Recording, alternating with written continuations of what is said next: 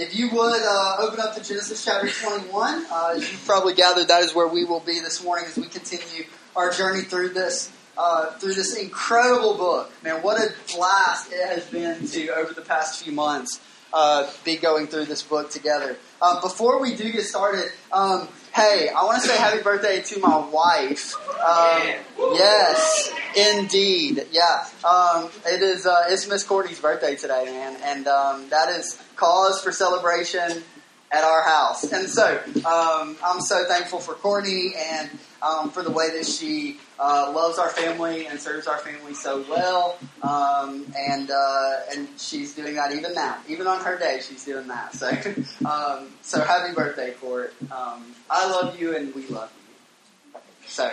Um, Genesis 21. That is where we are uh, going to be this morning. Thanks to Mac for reading for us. I'm excited about this section as we uh, observe the presence and persistence of God. The presence and persistence of God from Genesis chapter 21, verses 22 through 34. Sunday night, uh, there were a number of us following our family meeting um, involved in a conversation about, interestingly enough, running. Lydia uh, Hughes was a part of uh, the conversation. Uh, and as we discussed uh, running schedules and plans and limitations, she made a comment as a source of encouragement, which it most definitely was, that I have replayed in my mind over uh, the past week.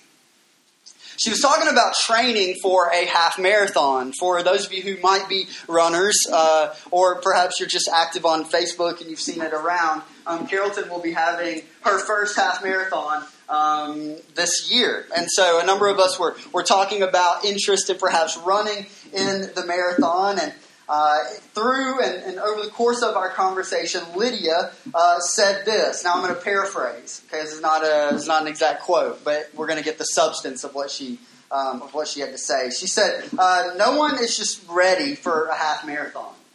And that was kind of the, the conversation. Hey, are you are you you interested in running this half marathon? I'm not ready for a half marathon. Right? That's kind of the, the context of, of the conversation. To which Lydia replied, Well, nobody's nobody's just ready for a half marathon. Most people are not going out and going from running not at all or running a mile to running 13. Right? It's just not the way that it it's just not the way that it works. Instead, what happens? Well, we, we grow into it. First, you run a mile. Maybe before that, you walk a mile, right? And then you, you run three miles. Then you run five miles. Then you run seven miles. And before you know it, you turn around and you've run 13 miles, right? That's kind of the way that it, the way that it happens. There's a, there's a faithfulness, right? There's a, a certain uh, diligence, time on the streets and in the gym. Experience that's packed into minutes, and hours, and days, and weeks, and months until finally the goal is obtained. At which point we are able to look back at where we have been, we look down at where we are now, and we see growth. Now, maybe you're not a, a runner, right?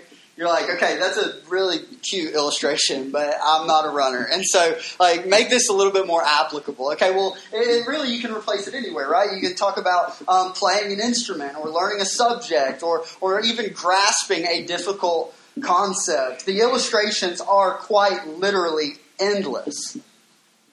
The idea is, is this that faithfulness produces recognizable growth.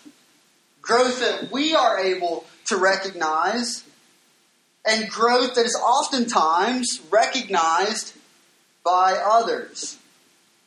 It's not always easy right? When you think about when you think about the monumental task of lacing up your sneaks and setting off on a 13 mile run, that is not easy. It's not an easy task. But it is a natural byproduct of a concentrated effort in that direction, isn't it? Over the next two weeks, we are going to look in on a series of interactions between a number of, of familiar characters who draw out this reality for us. This reality.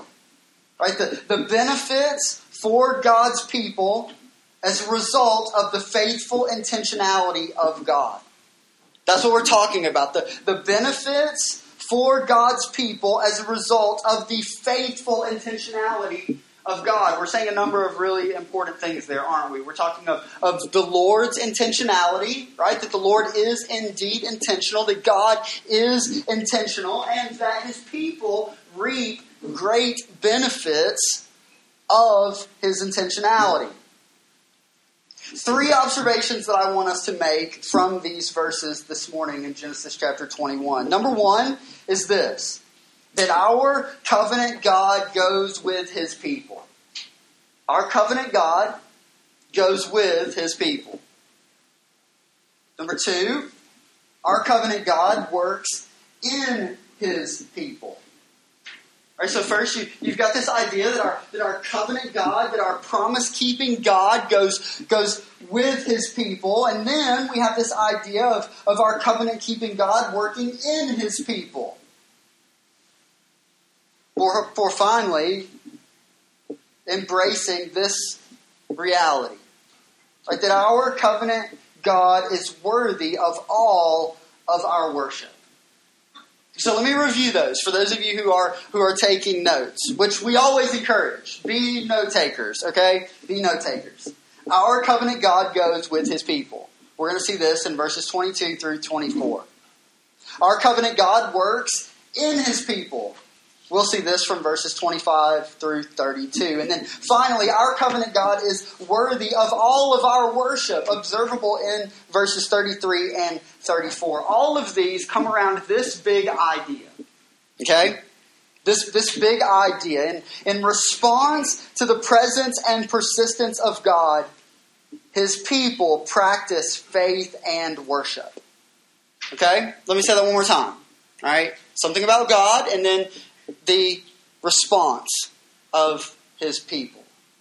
In response to the, to the presence and persistence of God, we are saying that the Lord is indeed present and that He is indeed persistent. His people practice faith and worship. This is the idea that we're seeking to, to nail down over these three observations. So let's begin with the first. And that is this that, that our covenant God goes with his people. Look with me at Genesis chapter 21, verse 22. It reads that that time Abimelech and Phicol, the commander of his army, said to Abraham, God is with you in all that you do.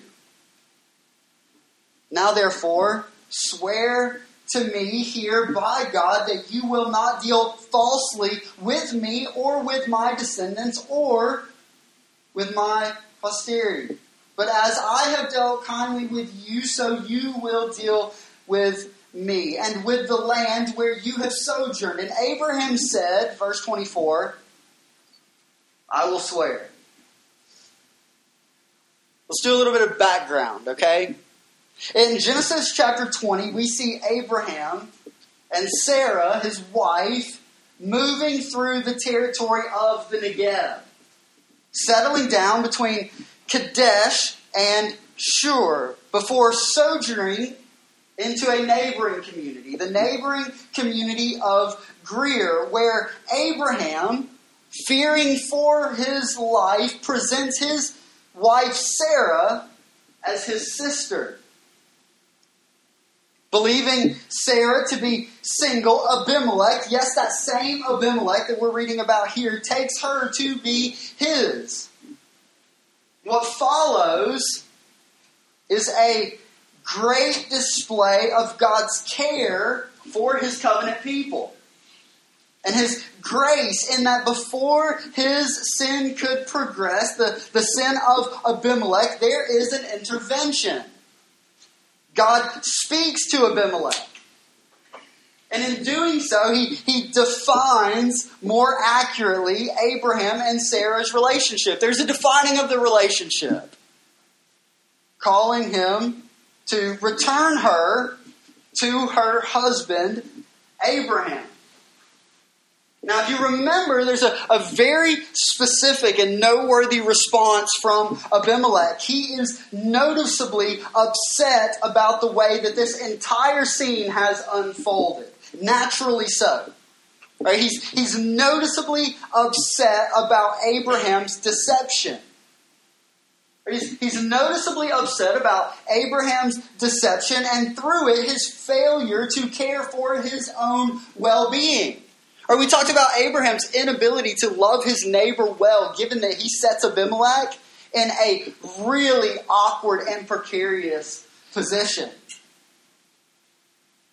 Given that through his lie, the lie of Abraham, he, being Abimelech, was set on a trajectory to sin against this holy God. At the same time, Abimelech, while being upset about the deception of Abraham, is really excited about being obedient to the voice of God. Who, in Genesis 20, verse 7, makes it clear that if he does not return her, he and those who are his will die. Did you catch all of that? Right there's this this subtle reminder echoing back to the first few chapters of Genesis that with sin comes judgment. Judgment from a holy God. And with this judgment, death. Right? Any desire for retaliation that might have existed from Abimelech toward Abraham is discouraged through this consequence as well as from the Lord a clear and faithful articulation of Abraham's identity as a prophet of God. All of this serves to bring clarity to the statements of Abimelech here in Genesis chapter 21 toward Abraham. Look there with me again, verse 22. Abimelech says to Abraham, all of this in light of the scene that we have just unpacked God is with you. Right? God is with you in all that you do. Let's not let's not run past that. Right? Let's not let's not miss that. This is this is extremely important. An incredibly profound observation and articulation from Abimelech. God is with you wrapped up in this is a, is a request from Abimelech. Right? There's this, this very interesting request from Abimelech informed by his past interaction with Abraham, that which, we just talked about. Okay, so, so keep that in your mind as we transition forward in the text. Look with me at verse 23. You've got this, this really profound, right? Observation and articulation from Abimelech, God being with Abraham. Listen to what he says in verse 23. Now, therefore, Abimelech says, swear to me here by God, that's really important, that you will not deal falsely with me or with my descendants or with my posterity but as I have dealt kindly with you, so, he says, you will deal with me and with the land where you have sojourned. Let's boil this down. Okay, let's let's just peel back the layers and, and seek greater understanding and insight. In short, Abraham, as far as I'm concerned, Abimelech says, you do not have the greatest track record of honesty. In fact, Quite the opposite is true. You have a track record of dishonesty. And as a result, Abimelech, desiring peace with Abraham, for he and for his family after him, brings Abraham's relationship with God into the equation. And he does so in order to ensure that he would tell him the truth. You have lied to me in the past, and therefore as we are engaged in this particular conversation, I am, I am laying out the name of the Lord. Right? And asking and asking you to, to swear that things will go well for me and for my family, recognizing your authority given you by the authority of the Lord.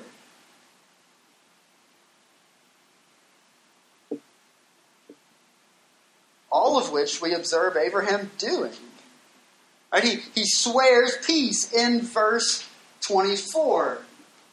And so, so what is the central idea in all of this? What are we to what are we to glean? What are we to take away? Central here is this. Central here is, is God's commitment to his word. Right? Central here is, is God's commitment to his word to bless Abraham and to, through Abraham, bless all of the nations of the world. A faithfulness echoed by both Jeremiah in Lamentations 3 and Paul in 2 Timothy chapter 2, each speaking of the faithfulness of God. Listen to what the prophet Jeremiah has to say. Lamentations 3, verses 22 and 23. Because of the Lord's great love, we are not consumed. Right, for his compassions never fail. They are new every morning. Great is your faithfulness. Right, there's this, there's this echoing of the faithful character of the Lord, of his trustworthy nature. We see a similar echo from Paul in 2 Timothy chapter 2, as he writes, If we are faithless, he remains what? Faithful right? And so, so what do we what do we glean both from the prophet Jeremiah as well as Paul's letter to Timothy? Well, we glean this. Right? That the, the Lord's faithfulness is not ultimately dictated by our faithfulness. Thank goodness. There are indeed admirable qualities found in Abraham. Okay, let's not say that there, there are none qualities that we would do well to desire. However, let us not be confused. Okay, that which is most amazing from the life of Abraham, observed and articulated by Abimelech here is this that God is faithful right? That God is, is faithful even when his people are not. In spite of the sin of God's prophet, which is at its core a failure to trust in the providential plan of the Lord and his movement, wrapping his, his arms fully around the character and nature that has been on display already, we see, in spite of this sin, that God remains with him. Right? That God remains with Abraham. This is the message of Moses as he pens these first five books for the people of God, preparing to what? To take possession of the land that he had promised. Let us remember, as we sit in this room, let's be clear, okay? We are not the first audience. Right? We are not the first recipients of this letter. Of this account, of this, this historical narrative. God's people are. God's people, having been delivered from hundreds of years of bondage and slavery and oppression in Egypt, 40 years wandering through the wilderness, now preparing to take possession of this promised land. And Moses' message is this. Right? His, his message to them is this a most encouraging reality. God is with his people. Right? Do we, do we get that? Do we, do we hear that? God is with his people. You need to know this in light of where you have been. You need to know this in light of where you will go through exile, Right? Through impending hardship. What is the message of Moses? What is God's message to his people? Take heart. Why? What cause for heart? What cause for, for hope? God is faithful. A reality that we observe clearly here, yet one that is expressed even more clearly in and through Jesus. John chapter 1 the Word of God become flesh, dwelling among His people. We're talking about the presence of God with His people. As we look to John chapter 1, we see a fuller fulfillment of this God with us, so that by faith in the righteousness of Jesus, get this, we can be with Him. Right? God, God with us so that by faith in the righteousness of Christ and his atoning, self sacrificing work upon the cross, as we look to and place our confidence in what he has done in order to, to bring about this reconciled fellowship with our Heavenly Father, we could be with him. Indwelt until that day by his very Spirit. God with His people. It's a theme perhaps that is, is introduced, or if nothing else, reaffirmed here in light of the, the fall of humanity and Lord, the Lord's faithfulness to remain committed to His plan and purpose, ultimately to redeem. But we see it so much, so much clearer in Christ, don't we? great encouragement. And not only does our covenant God go with his people, not only does our covenant God dwell in his people, ultimately calling us into fellowship with him, but, number two, our covenant God works in his people. Okay, so, so number one, right, God is with his people. We understand what this, this looks like for for Abraham here and, and now recognized, confessed, discussed by Abimelech. We understand what this looks like from a New Testament perspective and how the work of Christ produces this for us. Now we transition. Seeking to understand God's work in his people from verses 25 to 32. Look with me at verse 25. Let's read it again. So, so we've got this this this um, this proposition from Abimelech, right? And um, and Abraham agrees. He, he swears. That's kind of where we finish. And then there is uh, this a bit of a transition within the dialogue. Verse 25 When Abraham reproved Abimelech about a well of water that Abimelech's servants had seized, Abimelech said, I do not know who has done this thing. You didn't tell me, and I have not heard it of it until today. Let's connect these two sections together, right? With peace having been established, the conversation shifts. There's a, there's a transition, a, shifting toward a well, right? Like water, well, belonging to Abraham that had been seized by the servants of Abimelech. We see here a, a conversation, don't we? A conversation initiated by Abraham, which, if we are really honest, given Abraham's track record, is a bit of a surprise. And upon first reading, not only is there is it a slightly awkward transition, right, to where we may just skim directly over this point without ever considering what it means, not only is, is, is that true, but, but we also are left going, wow, I'm, I'm a bit surprised that Abraham brings up this issue the way that he does. I mean, after all, this is the same man who, on more than one occasion, lied about his relationship with Sarah. Right? He lied about his relationship with his very own wife out of fear of what might happen to him, who on more than one occasion practiced deceptiveness.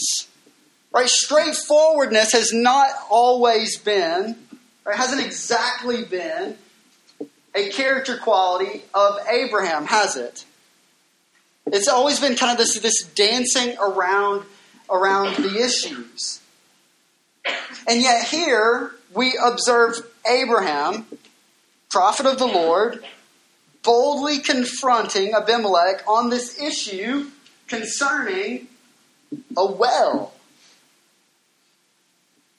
It's a minor dispute, but it's one that could have very easily escalated into something greater. Well, what do you mean? What does that look like? Let's consider for just a moment Abimelech's position. From Abimelech's perspective, as, as this issue arises on the heels of, of peace, right? It's one of those, can we not just leave well enough alone, right? Do we need to bring this issue of the well, right, into the conversation? Or you've established, like uh, we've established peace, right? There's going to be this, this more than cordial relationship between you and I. Can we not just leave that alone? Why do we have to bring this issue of well to, uh, to the conversation? I mean, I am a king. I'm the king of, of Gerar. Who are you to come at me like this? And over such a small issue. Not to mention that the commander of my army is right here by my side. How does that make a king look?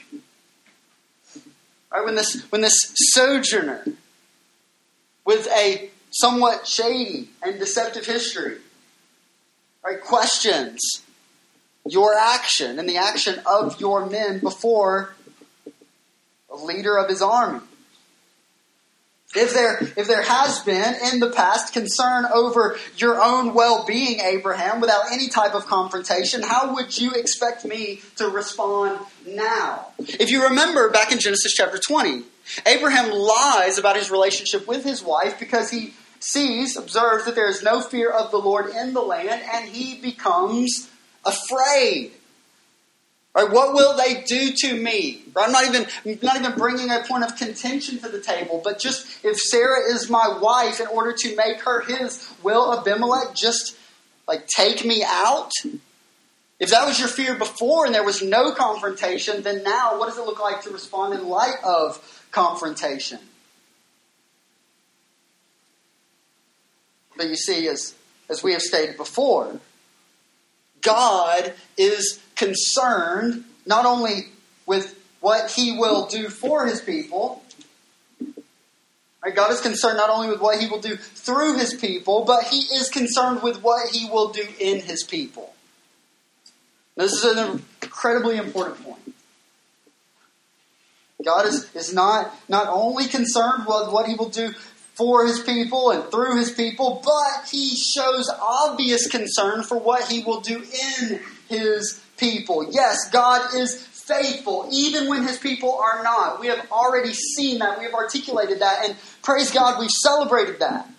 right? But God is also faithful to develop faithfulness. Let's say it this way based on, on what we see through this seemingly simple interaction at the tail end of Genesis 21, it seems quite clear that our God is faithful to teach his people to trust him. God is faithful to teach his people to trust him by providing or allowing circumstances that require one to look to him as the only source of hope. Let's consider how this has played out through the book of Genesis thus far. Like being called out of your father's land into the unfamiliar. Requiring what? Well, requiring trust in God to provide. Or being promised an heir in spite of old age and an apparent inability to conceive, only to wait and wait and wait, confirming that yes, you are in fact old and getting older, and indeed incapable of conception, requiring for Abraham and, from Abraham trust in God to provide. Are we getting the picture here? Let's not belabor, but let's consider one more point.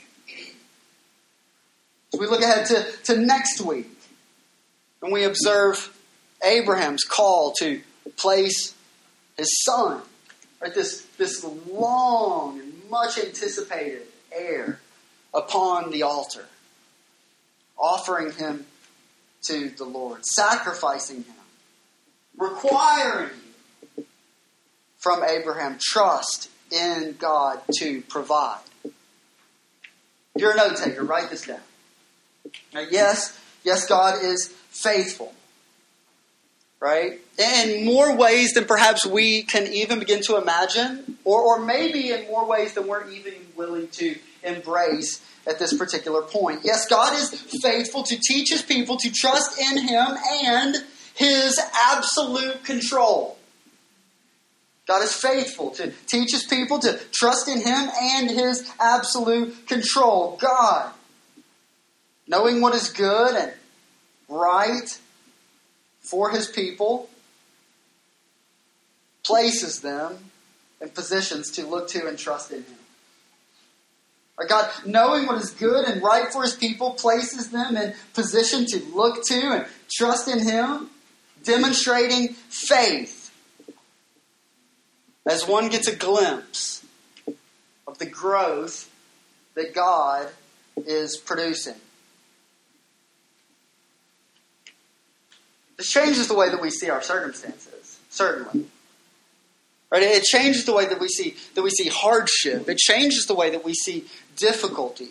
Right? It changes the way that we that we see those things in our lives that are most difficult, that are creating in our lives in this season an incredible amount of stress and anxiety, uneasiness, right? calling us to trust in Him. Here we see a, a preparatory work of God. What do you mean? We see a, a preparatory work of God teaching us about the requirement of faith, right? What it, what it looks like and how it results in complete reliance. Let's consider how this plays itself out in terms of our relationship with God. Right? There's this, there's this recognition that we bring nothing to the table, that there is nothing in us that we might present to the Lord that is capable of bringing about reconciliation within that relationship. Did you catch all of that? Does that make sense? Are you, are you following me here? Right? We, there's nothing that we can bring to Him. Even these things that we would hold out as our most righteous deeds are as filthy rags before a holy, holy, holy God. Right? Where we're brought into this, this realization of our corruptness. Right? We're brought into this realization of our sin. We are brought into this realization of our great need. And we are grasping if there is nothing good in me Right? If there's if there's nothing in me that is that is ultimately in and of itself pleasing to the Lord, then what hope is there for reconciliation? Christ. Right? We're, we're brought to this, this position in which we, we realize our complete reliance right? That it's not our works, that it's not our deeds, it's not our ability, but it's the work of Jesus. It's His faithfulness. Right? It's His perfect life lived in our place. It is His self sacrificing death, His atoning death in our place, becoming a curse for His people, a sin stained people, that we might be that we might be clean. Right? And in becoming clean, as we are brought into Christ, we are now pleasing to the Lord. Do you see how that all works? Right? I mean, it's just it's this incredible picture. Indeed, growth is not easy. Amen? Amen. But it is a natural byproduct of a concentrated effort. Growth is not easy, but it is a, a natural byproduct of a concentrated effort, specifically a concentrated effort from God to produce it. A work that He both begins and finishes. As Paul writes in Philippians chapter 1, verse 6, uh, assuring God's people that he who began a good work in you will what? Man, cling to this. I hold to this. That he who began a good work in you will bring it to completion at the day of Jesus Christ. All of this leads to a concentrated effort on our part to now rest in Him. Right? A reality that we were created for. Do you get this? Think about this, this, this pre-corruption. Right? Think about, think about life before the fall. In creation, through creation, we observe humanity's natural position. God's desire that in Him we would find rest, that we would rest in Him.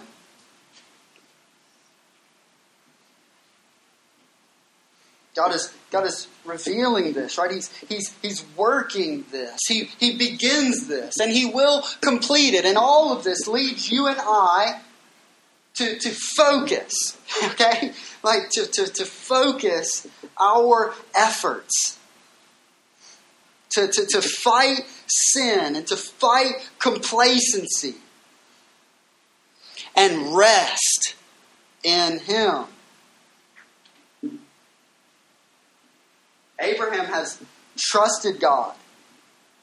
And now he is trusting God to meet his need and to work in this very scene a faith that God is committed to growing. Look with me at verse 27. So Abraham took sheep and oxen and gave them to Abimelech. And the two men made a covenant. Isn't it interesting how how humanity over the course of this book begins to begins to relate to one another and commit to one another in the same way that God commits to his people. Isn't that interesting, right? As though as though God and the way that, that he is committed and the way that he is faithful and the way that he has worked is now trickling down and it's informing the way that these two men relate with one another. Right? There's this there's this covenant commitment, verse 28 Abraham set seven ewe lambs of the flock apart. And Abimelech said to Abraham, What is the meaning of these seven ewe lambs that you have set apart? To which Abraham responds in verse 30. He said, These seven ewe lambs you will take from my hand, that this may be a witness for me that I dug this well. Listen to this. This is incredible. Here we see a well that belongs to Abraham. It's his. It was seized by the servants of Abimelech. The issue is brought to the table, and this this this this this character in Abraham that has demonstrated clear deception in the past boldly walks into this issue, trusting in the Lord. This is my well. Your servants have seized it. What's the deal? And then he displays this incredible act of sacrifice. We see a well that belongs to Abraham, and yet there is a sacrifice from Abraham in order to ensure its acquisition, in order to ensure its possession. Man, what a glorious picture of the gospel. You and I, sin stained image bearers created ones purchased by their Creator through the blood of the Lamb of God, slain for our forgiveness and purchase.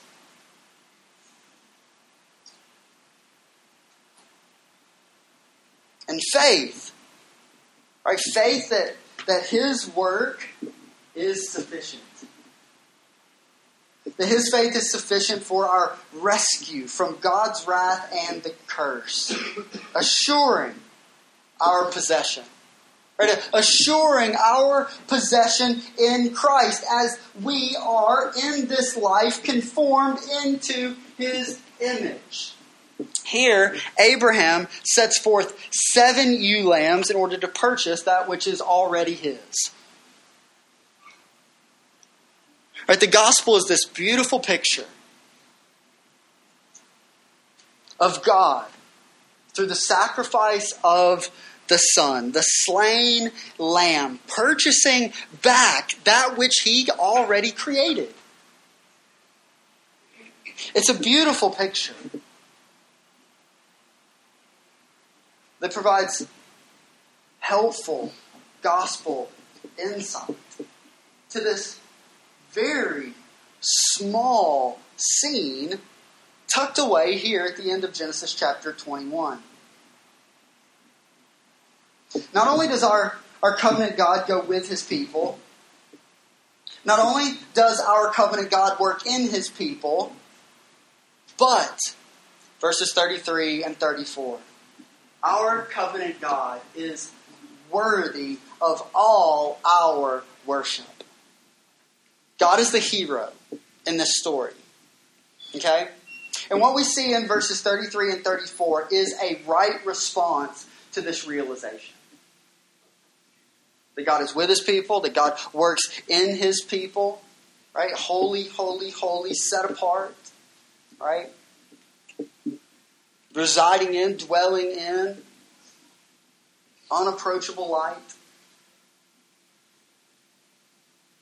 Abraham planted a tamarisk tree in Beersheba and called there on the name of the Lord, the everlasting God. And Abraham sojourned many days in the land of the Philistines. Let us get this as we begin to, to close out our time together. Right? That, that God's faithfulness produces growth in us. God's faithfulness produces growth in us. An understanding that elicits from you and I worship. Calling upon the name of our everlasting God. Having been called into faith, now growing in faith as a result of the persistence of God, we say, along with John from Revelation chapter 4 Worthy are you, O Lord and God, to receive glory and honor and power. In response to the, to the presence and persistence of God, his people as we said in the beginning, practice faith and active worship. Right, the, the encouragement of God for his people who read these words across time and across space is as follows. Know something, right? Know that your God is with you and know that he is trustworthy. Know that your God is with you and know that He is trustworthy. As you walk in His covenant promise, know that God is with you. Right, as you are as you are called into that which seems impossible, know that your God is with you. Right, to which we to which we say, right, along with the with the great hymn, I'm so glad I learned to trust thee. Right, precious Jesus, Savior, friend, and I know that Thou art with me and wilt be with me till the end. Till the end. Knowing that God is with you, having rescued your soul through the finished work of Jesus, the cross of Christ, and His resurrection evidence, His commitment to fulfill His mission the redemption of the nations, and their transformation. In response, we adore and worship our Creator. Did you get it?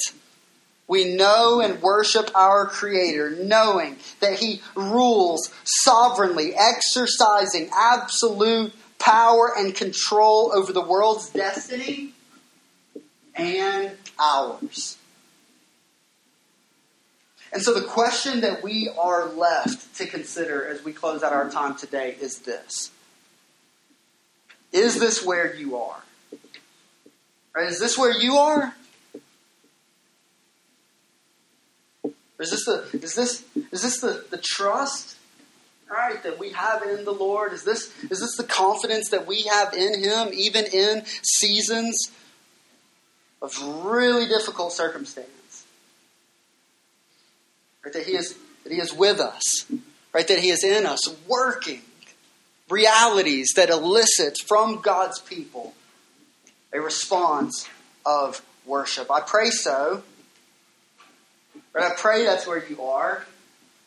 But if it's not, then I pray that that changes today. If that's where you are, praise God, man. That is a gift. If it's not, let's look to Him, resting in the, the hope of the gospel that this might be changed in us today.